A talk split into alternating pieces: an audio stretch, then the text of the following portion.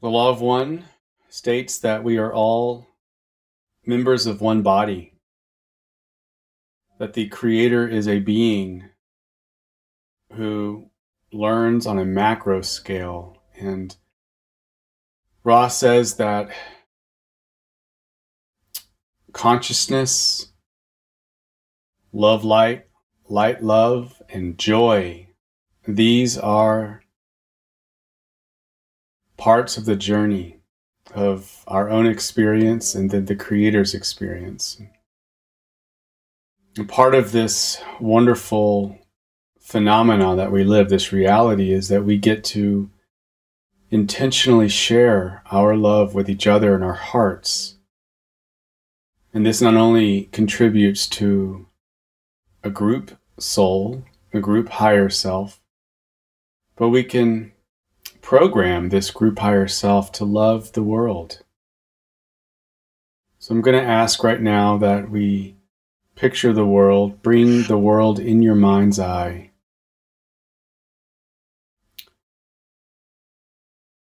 And go in your mind's eye where you feel the calling right now. Could be anywhere, might even surprise you. Just act, act according to your heart's compass. And I'm going to ask you to send light love to that area. It can be any color but you will intuit the color that is needed for that area for healing. And we ask that you bless, One Infinite Creator, that you bless this gathering tonight as we explore more the nature of love, the nature of unity and union. And we thank you for the opportunity to be here. Amen. Okay, very good. Well, it's great to be here. Um, there's only probably two or three of us that have a decent exposure to the Law of One. We've all done some things in it. So tonight is just a matter of um, questions and responses and discussions, and I'll kind of steward that conversation so we, we have some good discussion here. Uh, I'd like to open up the floor and ask if there's anything that you might want to uh, that's on your heart to ask today. And um, Demarcus and I are both going to be kind of fielding these, and so I'll I'll, I'll start out um, responding, and then ask Demarcus if he wants to weigh in. So um, I know Sally had a question right off the bat, uh, but is there anybody else that might have some thoughts that you want to share or anything you've been wondering about? I have a question. Okay. When we time. Are you ready for questions now? Or you oh, yeah, go for it. So I've been reading something about the oversoul, and I don't really understand, I've been reading. I, I appreciate some guidance there. Okay. Um, The oversoul is another word that Ra talks about as the higher self. And um, the higher self is a being, it's you in mid sixth density. Mid sixth density. Um, and so sixth density is the density of union and unity. Mm-hmm. And it is the density that um, is Ra says they're outside of time, but they're also in time. So it's kind of this flux state. And it's mid uh, sixth density starts obviously like it's you could think it of as 6.1 and goes all the way to 6.7 as because everything is an octave within an octave. So the higher self is located in the mid part of that. And it is a self, it has a body, um, it is you that's about 2 billion with a B years older, if we're to count our years, but because they can be outside of time, um, they are, the higher selves are capable of communicating with us now. And in fact, a lot of our intuitions that you might have are coming from the higher self. And the higher self cannot infringe upon your free will, it, its own free will in third density. And so we, as the third density expression of ourselves, um, can ask for aid or clarity. And if the higher self, using some co- sort of complex algorithm, uh, is able to answer us, not and not frin- infringe upon our free will, then we can get answers. And then another thing about the higher self, which is interesting, is um, through magical kinds of rituals.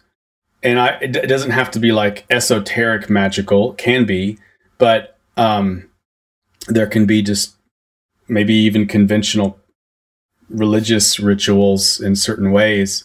And I know I myself have felt this way sometimes in my own sessions with, with clients, where you can call upon the higher self to actually come inside you for a moment of time.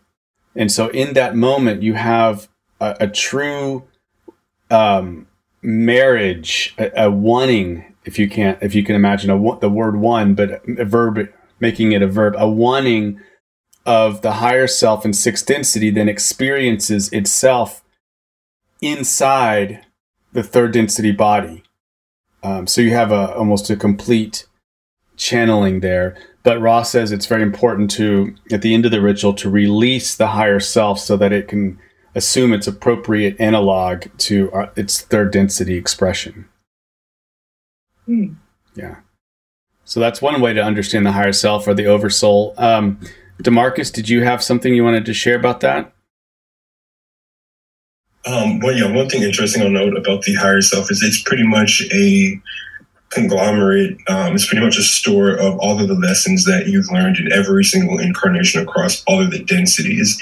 And it's gifted to your mid sixth density self by your seventh density self um, before you, you know, you strip yourself of your individuality and turn to foreverness. And so, pretty much, your higher self has this vast store of knowledge from all of your incarnations that is able to use at its disposal.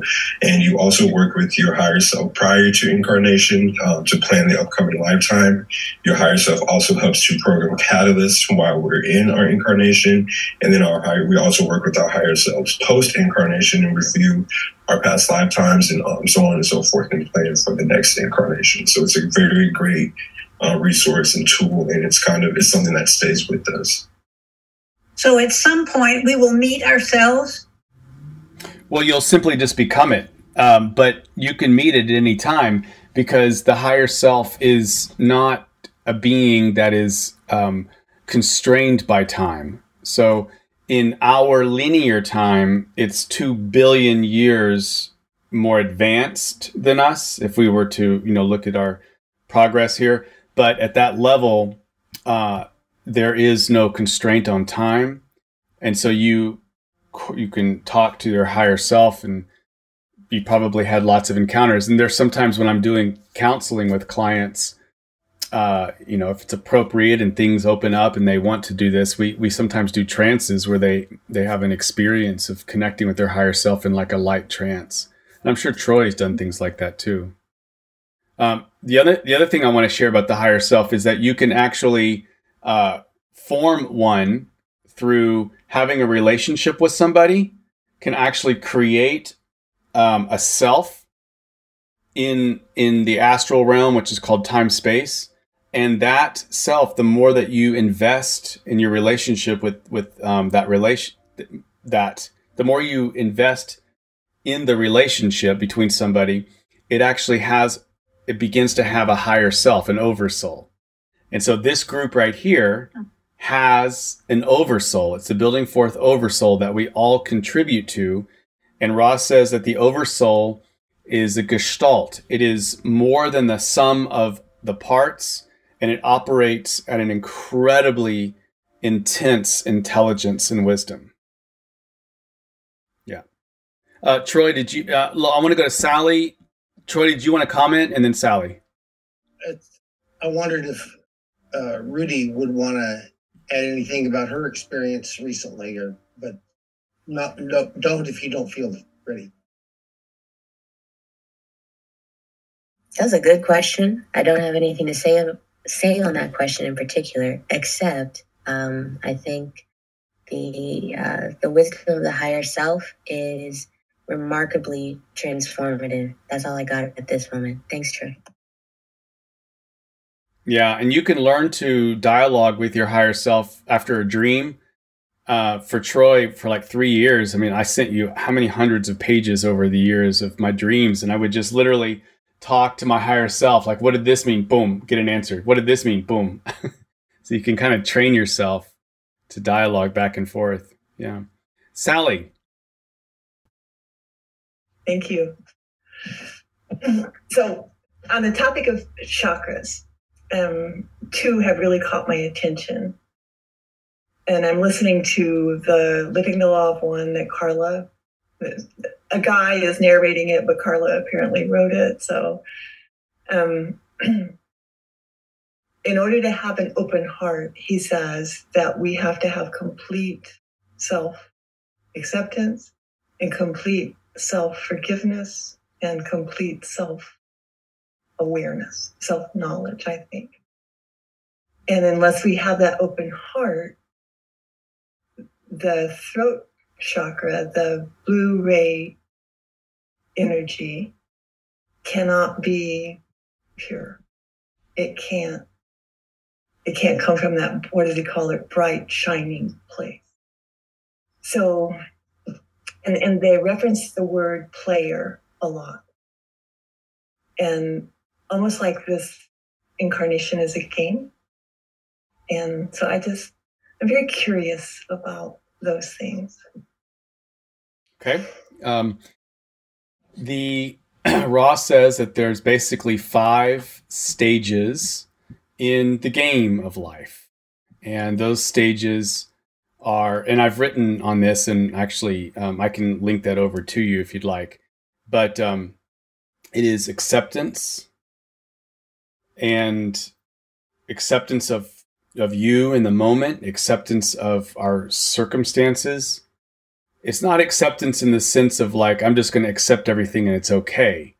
Um, it's more of accept all of the variables that you can understand about your life right now without judgment. Just accept that it is as it is. And then it is to forgive. That's the next step. So acceptance and forgiveness. And forgiveness um, is it's a utilization of the will. Uh, so because one has to um, basically allow the debt, whatever debt it is, to be released. And so there's a dying of the need to have a debt. there's a dying for the need to be in debt um, and that is Ra says in forgiveness lies the um, release of the wheels of karma. It's what it's the only thing that Ra talks about is as stopping the inertia of karma. That you know objects that stay in motion or objects that are stay in rest will stay will be there. And so uh, forgiveness is big, and then after that, it is to balance the self. Um, and balancing the self is, in my mind, equivalated to um, the blue ray, the throat, because once you get into the heart, and the heart is this place of love and understanding. And love and understanding, I think of it as a 360 you know degree view of as much as we can understand both ourselves and somebody else you see and then you um you balance if you need to balance in terms of the self. Uh, do I need to put boundaries to myself? Do I need to put boundaries for other people?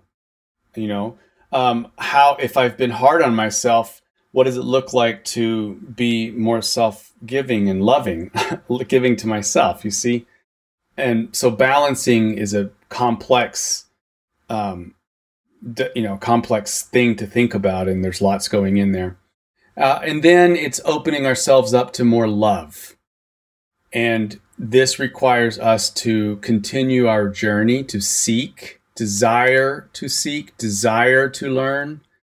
And Ra says that our will is desire. And so if we desire to seek more and we have the faith that our desiring bears fruit, that is opening ourselves up to more love. So we're desiring for more love and we have the faith that we'll be guided and led there. And all of those things acceptance, forgiveness, balance, and opening ourselves up actually feed and inform the very first thing, and that is to know the self. To know the self is to know the self at all these different levels. Okay. Um, so yeah, that's that's a very brief and basic overview on that. Uh, it's a very it's a very great topic, and you know we could spend a lot more time on it. I want to um, I'm gonna before I move and ask Demarcus to weigh in. I'm gonna just um, ask Alan and Neil to voice the questions, and then we'll bring in Demarcus. Alan, did we lose Alan? Oh, there you are. Okay, go ahead. Sorry. I lowered my hand instead of unmuting. um, my question was a follow on to the uh, higher self uh, question. And um, so it gets kind of muddy for me. I, um, I, I know we're all one. You know, I know we have, you know, we, we reincarnate. Um, and, but when you talk about your higher self and my higher self in the sixth density, in the sixth density, um, it still sounds like there's separation. Like there's still some implication of individuality and separation, and um, it just gets kind of muddy for me. Like if there's been all these incarnations, if if we're all one and there's been all these incarnations, like in the sixth density, who is that higher self? If I speak to my higher self, if I dialogue with my higher self, who is that actually?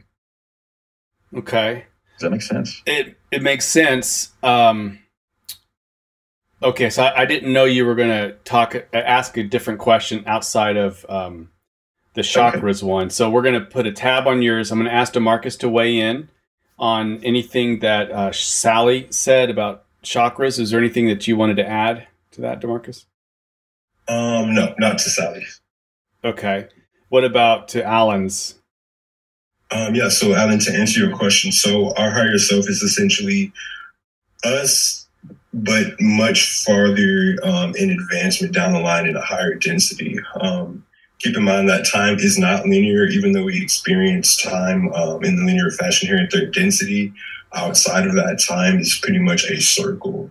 And so essentially, our sixth density self is us in the future that has reached a point of evolution to where it is no longer a part of time and it can turn back and act as a resource to all of its previous incarnations. So that's pretty much you in any density leading up to the mid sixth density your higher self is you at that future point turning back to help your previous selves. So a, an example or analogy would be, um, say you're senior year in high school, you're a senior in high school and you know, you have all of the lessons and the knowledge that you've learned leading up to that point, and you've gained the ability to be able to turn back and help your younger self. So, say, for instance, your fourth grade self reached out and asked a question where you, at the senior level, with you know a much further point in your evolution, is now able to turn back and help your fourth uh, grade self, if that makes sense. Like I said, the sixth, the sixth density self, higher self, is outside of time. So that's why it is able to act as a resource for us in any of our lifetimes leading up to that point, if that makes sense. Alan, you might want to picture the higher self instead of a linear way up here and then the third density self is here. Uh, it's helpful for me to picture a circle and then the higher self could be right in the middle. And then picture the circle as all your all your lives from third density to fourth density, fifth density, all your lives are are surrounding the higher self and they're all feeding the higher because think of simultaneity, not not linear time. They're all feeding the higher self at the same time.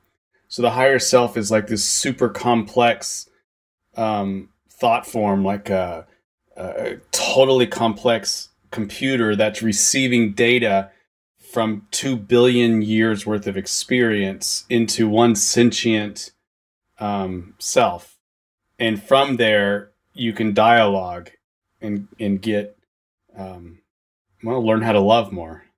Right. What, but the other thing about sixth density, right? Ra, Ra was or in sixth density, right? And Ra is a social memory complex. So Yeah. Ra is so is the higher self an individual, Yes, mind, body, or or is it social both. memory? Both. Sorry, it's it, you, you're looking for clarity. Did you actually say you wanted clarity? Uh, the higher self is both an individual, but it's an individual of your society. So let's say there's an Alan Thomas society that's made up of a billion beings. I don't know how many. You know, maybe maybe maybe let's say a thousand beings if you count all the lives in third density, fourth density, fifth, all these, the and all of those, a, a society of Alan create um, a beingness, an Allenness, okay, of your essence, and that essence has um, the Russian nesting dolls of you has the largest. There's a large Russian nesting doll at the top that all the other ones fit inside.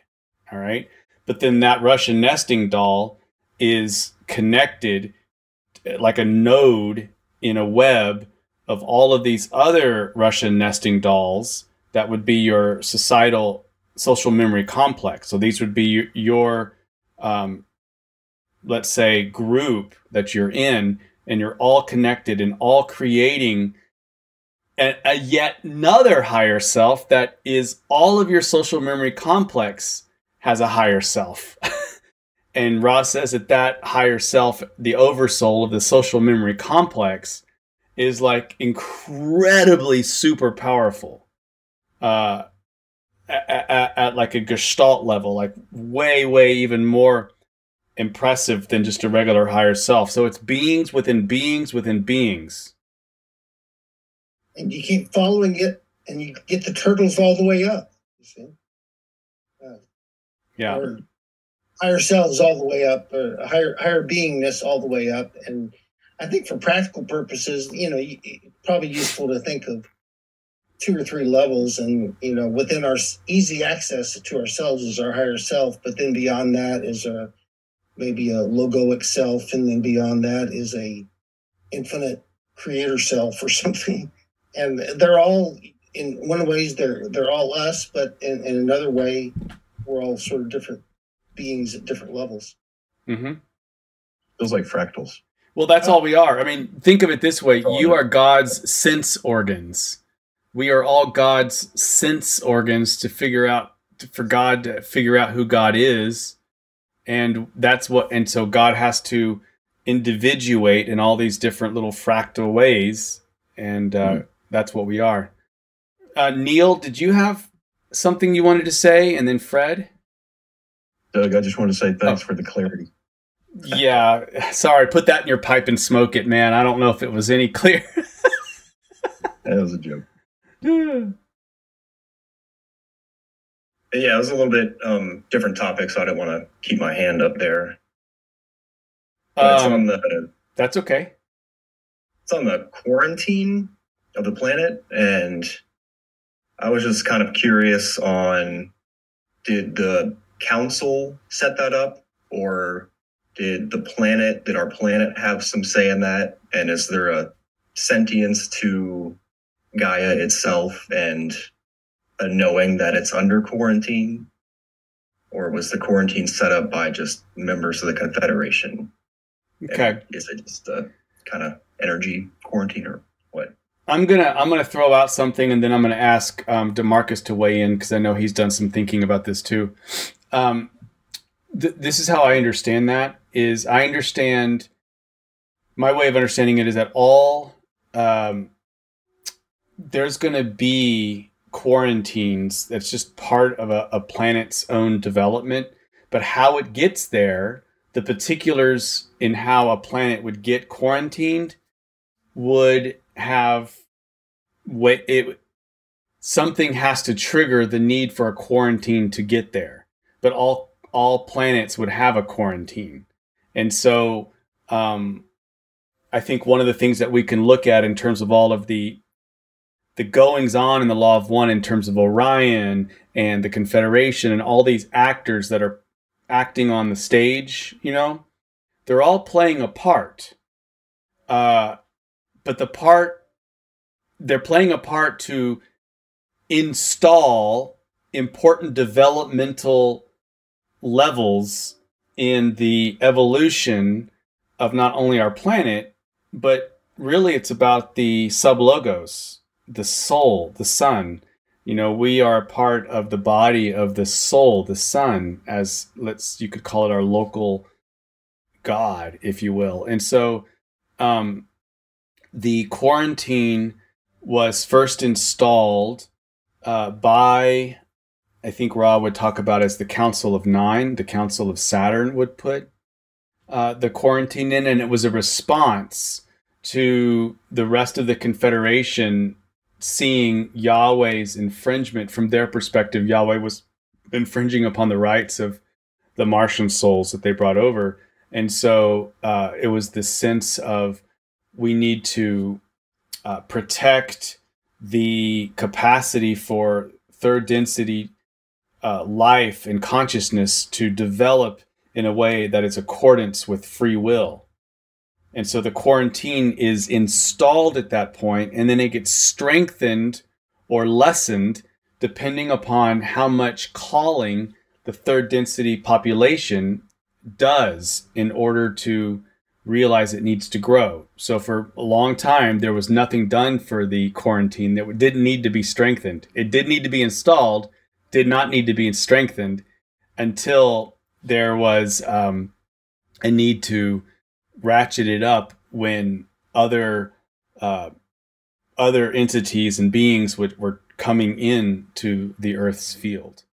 And so, but did Gaia know? Um, Gaia's particular consciousness is the third density consciousness. We are the planetary mind, like the cutting edge, the bot, the noosphere because you know the Gaia basically has a geosphere, a biosphere, and a noosphere. No N O O sphere is what Teilhard de Chardin talked about, and the noosphere is this membrane, this layer of consciousness awareness um, that the planet has of itself, and that consciousness awareness is our third density uh, human collective unconscious.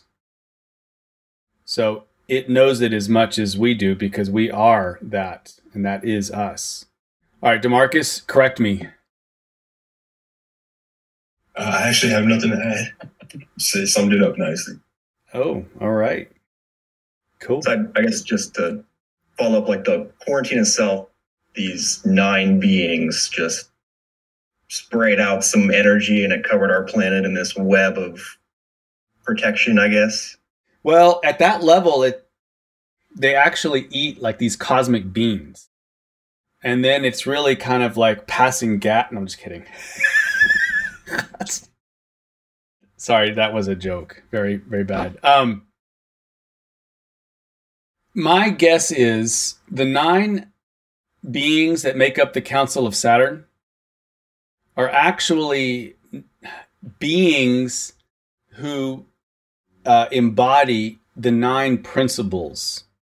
Like, I think that there, I've been really trying to write on this lately, but it seems like there's nine principles that allow the one infinite creator to create. And that is like, for example, there's the principle of polarity, there's the principle of consciousness, there's the principle of reconciliation or forgiveness, there's the principle of um, the moving and not moving. I mean, there's these nine major principles, and you could think of them as ingredients in a soup, you know, and the soup's not perfect until all of them are in there.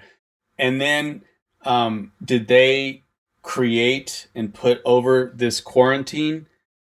Uh, I think they probably coordinated with the guardians that are even above our octave and they created what's called a light quarantine that would be kind of like a firewall, you know, like a firewall.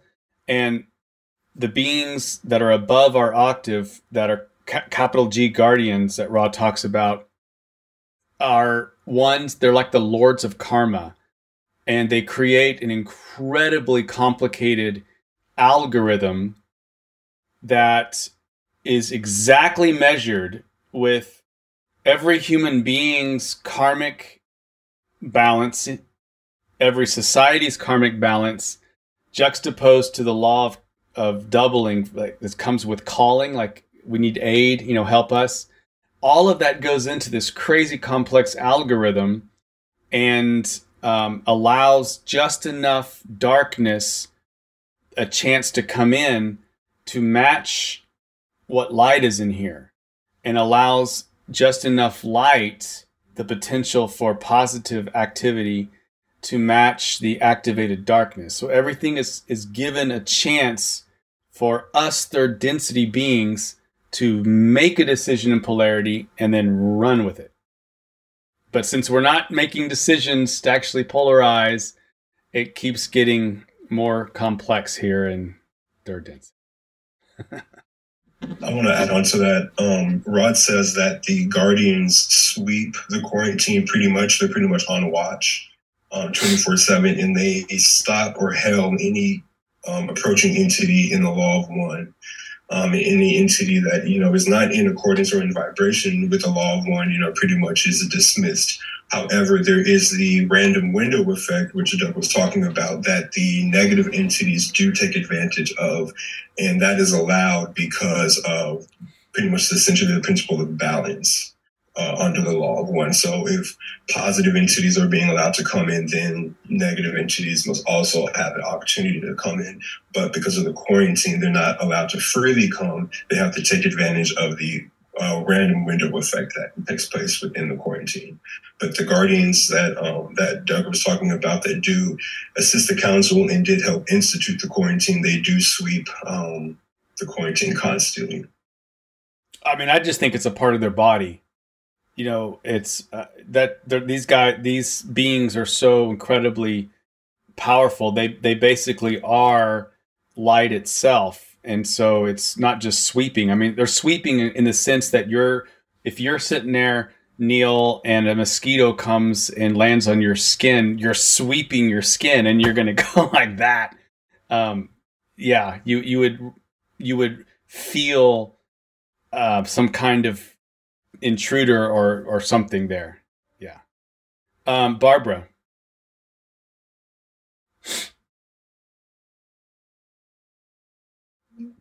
I, you know, I think that you both just shed some light on this, but and I think I read this in probably the uh, well, it could have been the contact guide or it could have been uh, Wanderer's Handbook. But if the positive path only seeks positive experience, it will become sharply unbalanced. And you just spoke to that, and you know, we spoke about balance previously. So is that what pretty much what you were speaking to? Well, the, there's an to say positive, in my opinion, is a misnomer.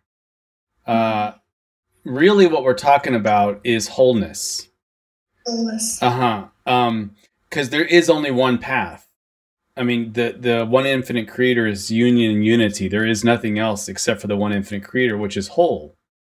And so the positive path is a path that lives inside um, the the positive path lives and works inside the energetics of wholeness, uh, not to create negativity, but to learn how to balance, forgive, accept, forgive, balance. You know, all of that. Those those steps that we talked about is how we deal with so-called negative uh, catalysts.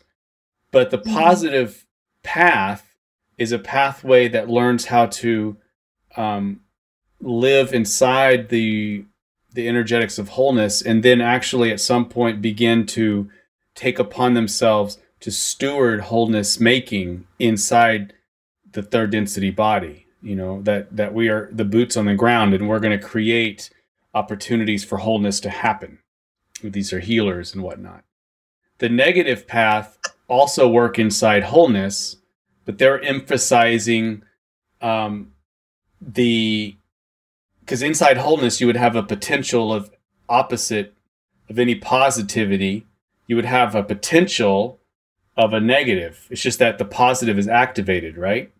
And if you're doing the positive path, but there's still at every activation of positivity, there is in the potential the exact opposite within the field of separation. And so mm-hmm. the n- people on the negative path are working to activate that which is in potential in the negative polarity. They're they're trying to make and manifest and activate negativity or the path of separation or the path of falsity because there is no such thing as the separate path uh, really because there's only wholeness. There is only unity. But um, for a positive being who's choosing the positive positive path it does not mean that I only need to think positive thoughts and oh my gosh, you know, that is that's a great way to really spiritually bypass. Instead, the positive being like good counseling would would help us. The positive being learns how to um, open their heart, fully receive the catalyst that comes in, no judgment uh, as much as we can, accept and then discern the best way to respond to it, which might be a very assertive boundary. But the difference is, is that I'm not going to demonize the other person and see them as less than me in dignity and in, in inherent holiness because they are whole within the one infinite creator. That help? Or is that Perfect. Thanks. I'd love it if Demarcus weighed in or anybody else. Uh, nothing else to add there. Okay. I think we can still acknowledge that there's a positive and negative path. Oh Down yeah. at our level. Um, we realize they unify up in, in sixth density, but between anything less than sixth density, they're still positive and negative path. And uh, they still have important ramifications that we need to wrestle with. Yeah, polarity exists all the way through until the mid sixth density. It's true. That's why uh, I uh, you'll see sometimes online when people are trying to graph out the um, the split between the positive and negative. Um, I try to envision instead of a Y, I try to envision a P. Think of a P. So you have like one path the spine of the P is like the one path because there is only w- one path. It's the path of spiritual evolution into wholeness. wholeness.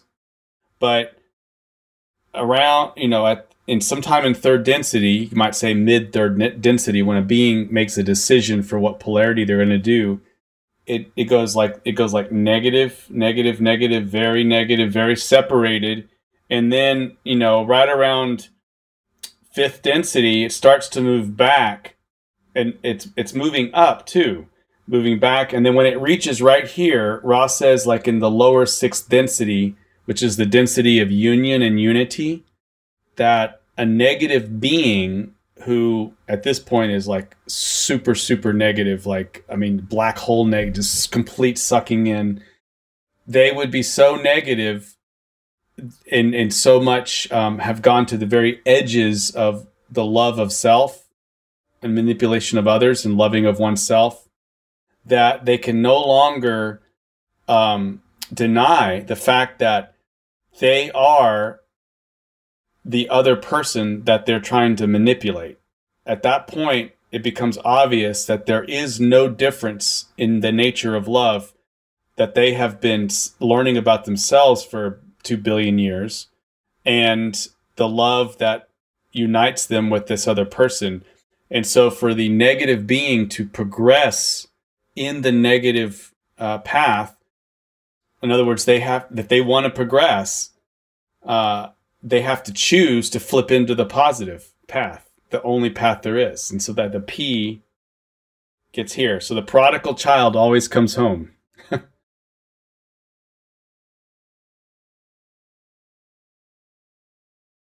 you can think of it like Fred's beard. I mean, it's you've got this like dark thing that goes right there. It's all the way up to the chin, and then somehow, like in the mouth, it all comes together.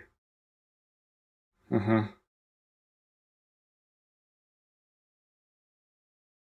Anybody else? These are good questions. Is this fascinating to you guys? I mean, is it interesting? Doug, I have a quick question. Uh, you mentioned you were recording this, and I'm curious Yeah. where you post these. Uh, we have a Building Forth podcast. Um, so it's it's Apple, and I mean, you know, anybody can get them. They're free. Turns into a podcast. Yeah. Yeah, we have something like 60 or 70 episodes by now. It's good. Yeah.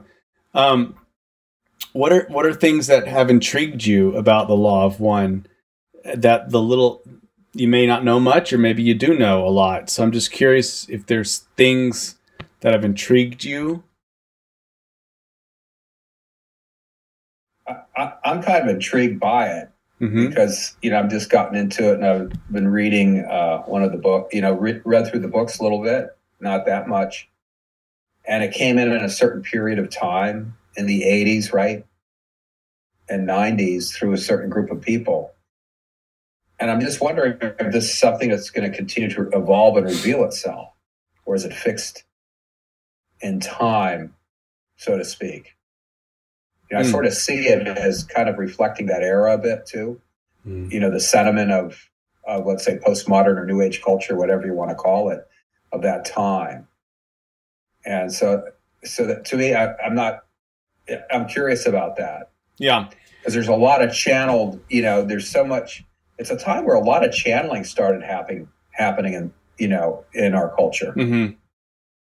you know a lot and um, for better or worse and i'm curious about it and makes me think gosh was the bible channeled A lot of it. because you know sure. the people a, a lot of the people wrote it years after Christ lived, and you know the, it, was it just channeled information that came through that writer, and so it's made me think about how we get cognitive knowledge as human beings, and reflect on that a bit. And you know, knowledge is structured in our ability to know, which is evolving. You know, can we know what we you know what we know today in 2023 um, is, there some quality of the collective mind on, on the planet that's going to reveal more or less than 1660 or something or you know 300 bc so I, those are things i'm thinking. I'm not asking for an answer on it but it's made me reflect on that Cool. then you have to separate the wheat from the chaff yeah. on this like what's practical what's pastoral you know what part of the knowledge is actually useful for evolution a lot of it's very technical almost like quantum quantum mechanics of the soul Mm-hmm. quantum mechanics of individuality and you know quantum mechanics is useful and it's not you know and so th- these are just things i'm reflecting on. Also i'm seeing the university universality of it. You know there's a lot of commonality with the um, you know the vedic teachings the chakras. It's interesting to hear about the nine you know in in the vedic system. There's nine grahas the uh, planets that um, you know in in the uh, in the astrology of, of the vedas. And the grahas are all the different planets. And they're essentially you know personalities or intelligent qualities that we all have in us Mm-hmm. very similar to what you said so th- this is all interesting to me Cool. so I appreciate it. It's it's it's making me think a lot about the um, you know things, and also a thing that came up when we were talking about you know uh, going through the densities and clearly going from the first density, which is very primordial, of just um, you know being survival, you know, punching into the relative, and then as we go up and up and up in universality, you know, for oneness to be experienced, there has to be something that's not one oneness. Mm-hmm. There has to, you know, and, and another a term, you know, that pinged on to me is the concept, a Sanskrit term for glacia vidya. And it means the remains of, they call it ignorance. I don't like to use that word. It's an English translation for not being one, you know, and so there has to be some structure there Yeah. to, uh, and I guess maybe that structure is the oversoul. I don't know. So anyhow, just my reflections. Not you know, no questions. Thanks, Peter. Troy, did you want to comment?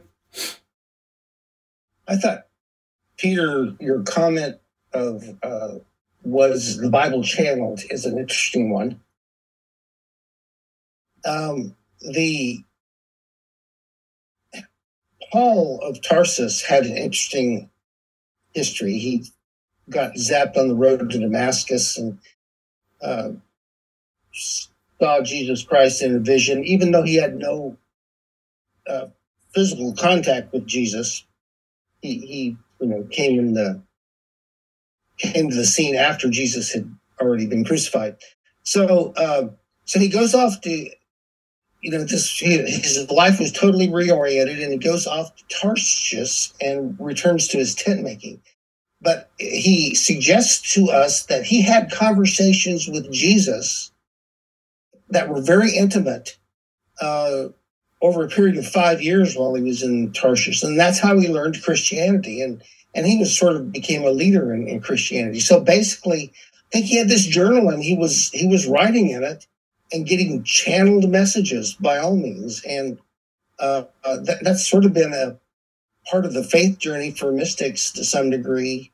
That kind of inner listening uh, through the ages. Um, and we call it channeling now, but I, I, think in the Old Testament they were called prophets, and, and in the early New Testament, uh, prophecy was uh, an honored uh, gift, and so yeah, I think they um, uh, there was a kind of channeling that occurred uh, in the early church, and it's, we're just sort of getting back to it a little bit. Little bit. Yeah, thank you. Let me let me just also say to you there, Peter, and for others, the the reason why the law of one came to be, um, Ra was saying, is that there was a calling for it, and you know when the teacher is ready, I'm sorry, when the student is ready, the teacher appears. So there was a kind of energetic way that uh, we as a collective were ready for that kind of depth yes, there were a lot of channeling that happened, but there was very, there were very, very, very few sixth density esque sources of love and wisdom, the unity of love and wisdom together to have been channeled to the earth. Um, to where you have this melding of uh, an unveiled expression of the metaphysics behind what we see as reality. And Ra talks about that there's basically a transient things that are mentioned and then more essential things. The transient things are often what people get very attached to. Uh, a lot of disclosure advocates, it's all transient, you know, they're so interested in that. But the essential things, whether it's channeled in the 80s or whenever, and it stopped in 84, um, those are timeless. And those are perennial wisdom nuggets uh, that can be matched with other forms of perennial sources to perfect congruence. And then in this, and then law of one would, I, in my opinion, the law of one would often actually take whatever congruence there were and be able to describe them without cultural overlay as much because it's more just straight metaphysics. Um, now, it's not for everybody. not everybody needs to know how a Lamborghini gets put together in order to enjoy it. People can just get in a Lamborghini and drive it. Um, but for few people. And Ra said that wanderers are often very attracted to things like the Law of One. But there's so much channeling going on right now. And Ra said that uh, mostly the channeling after their channeling is going to be fourth density channeling because that's the density we're moving into. And so the veil between fourth density and us is very thin. So you have that capacity to channel and pick up and receive on this end. Yeah. Um, I want to add on to yes, um, please. Um, the pretty much the timelessness of the law of one. Um, so in addition to Ra, you know, coming and giving this material because of the calling, they they also walked amongst the Egyptians 11,000 years ago, and they taught the Egyptians the very same things that we were discussing in this group tonight. And unfortunately, unfortunately, there were distortions on the part of the Egyptians, and so Ra, like I said, this this philosophy, this philosophy being so timeless, Ra aim back in order to correct some of those distortions and to, to stay with the people of earth and to help us come into a more undistorted way and understanding of this law one that they first planted to see for 11,000 years ago. So the fact that they've stayed with us, stayed with us this entire time and have, you know, worked in order to help us a better understanding and undistort this philosophy that just tells you, you know, the dedication and the timelessness of this philosophy but it also tells you how sixth density beings advance on their journey. Because at that level i mean you could be considered high heavenly level with very little catalyst. The way that beings in higher densities evolve is precisely their service to mostly their density. And so they end up having a karmic entanglement and that is then they have to learn how to serve as they're karmically entangled with our development here. And that's actually their pathway through the higher densities.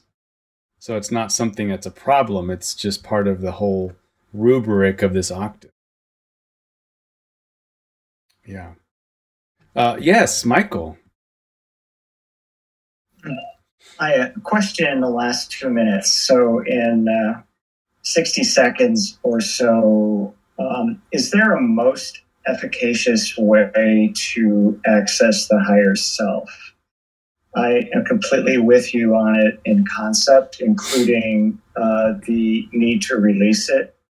But how does one get there?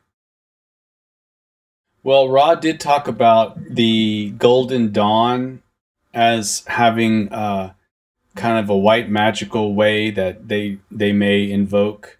But they they Ra did not give a specific um, rubric or ritual, and Don had asked different ways for Ra to weigh in on what's the best way to meditate, what's the best way to do this and that, and and Ra did not want to infringe upon our free will. Um, Ra said that it's important to have the will to really desire and then have the faith that it's happening. Um, Ra talked about sometimes you can put on a cloak or some kind of uh, garb that would um, be an analogy, an analog to putting on the, the energetics. So it, it, it prepares the mind, body, spirit complex in the third density to say, um, welcome to over, you know, the overshadowing. But my guess is, is that uh, it happens. It can happen fairly regularly when a sixth density can come into third density. I've had experiences of this. I think, especially in counseling when things are kind of all cylinders are firing. But I would also say you can talk to your higher self all the time. There's never a time when you don't have to. You can just have conversations. And in fact, often that still voice that you might intuit from time to time that you know is some kind of level of wisdom that is beyond you. and maybe you attribute it to God, and that's okay because God is everything. But it very well could have been your higher self. Yeah. That's helpful. Thank you. You're welcome. I would, I would also expect intention would be a, a, and also an important part of the will and the faith. Of course. It's part of. I think it's part of will is the intention. Yeah, yeah Alan, and then we need. We'll wrap up. I just want to uh, speak to your question about what intrigues me about the law of one, and that is um, that uh, I, I, come from a, a, very fundamentalist evangelical Christian background my entire life, and um, there for a while um, before I left that, I was seeking a, a deeper. There was, I just knew there was more, mm-hmm. um, just a deeper understanding, and the law of one feels like it satisfies that deeper knowing of reality and how things are, you know, and and the meanings behind. Um, well, and well, I'll, I'll just say one other thing. Um, I do have a desire. I would love to understand more about how some of the law of one teachings map to biblical teachings. So that would be very interesting to me. Well, have you read my blog? Uh, I write a lot on that. I have not. Oh, okay. There's about four, there's about 300 articles that deal with that. Oh, beautiful. So, um, okay. Well, this has been wonderful. We should have something like this again. Do you think that was this good, and we can have, continue a dialogue at some point? Yeah. Okay. Would somebody like to close this out? Sure. Great. All right. Thank the one infinite creator for expanding itself into everything that we see. And we give thanks for every experience the joy, the pain, and the sunshine and rain. And we go forth remembering that there is always this little part in us that is eternal and can connect to the silence and beauty of the creator. Thank you to all the unseen friends and our ancestors and guides and just entities that helped us find our way to this group. And we go forth in service to others and just bringing some smiles to faces and doing what we can to make the earth a little better place. Amen. Amen. Beautiful. Thank you so much, Neil.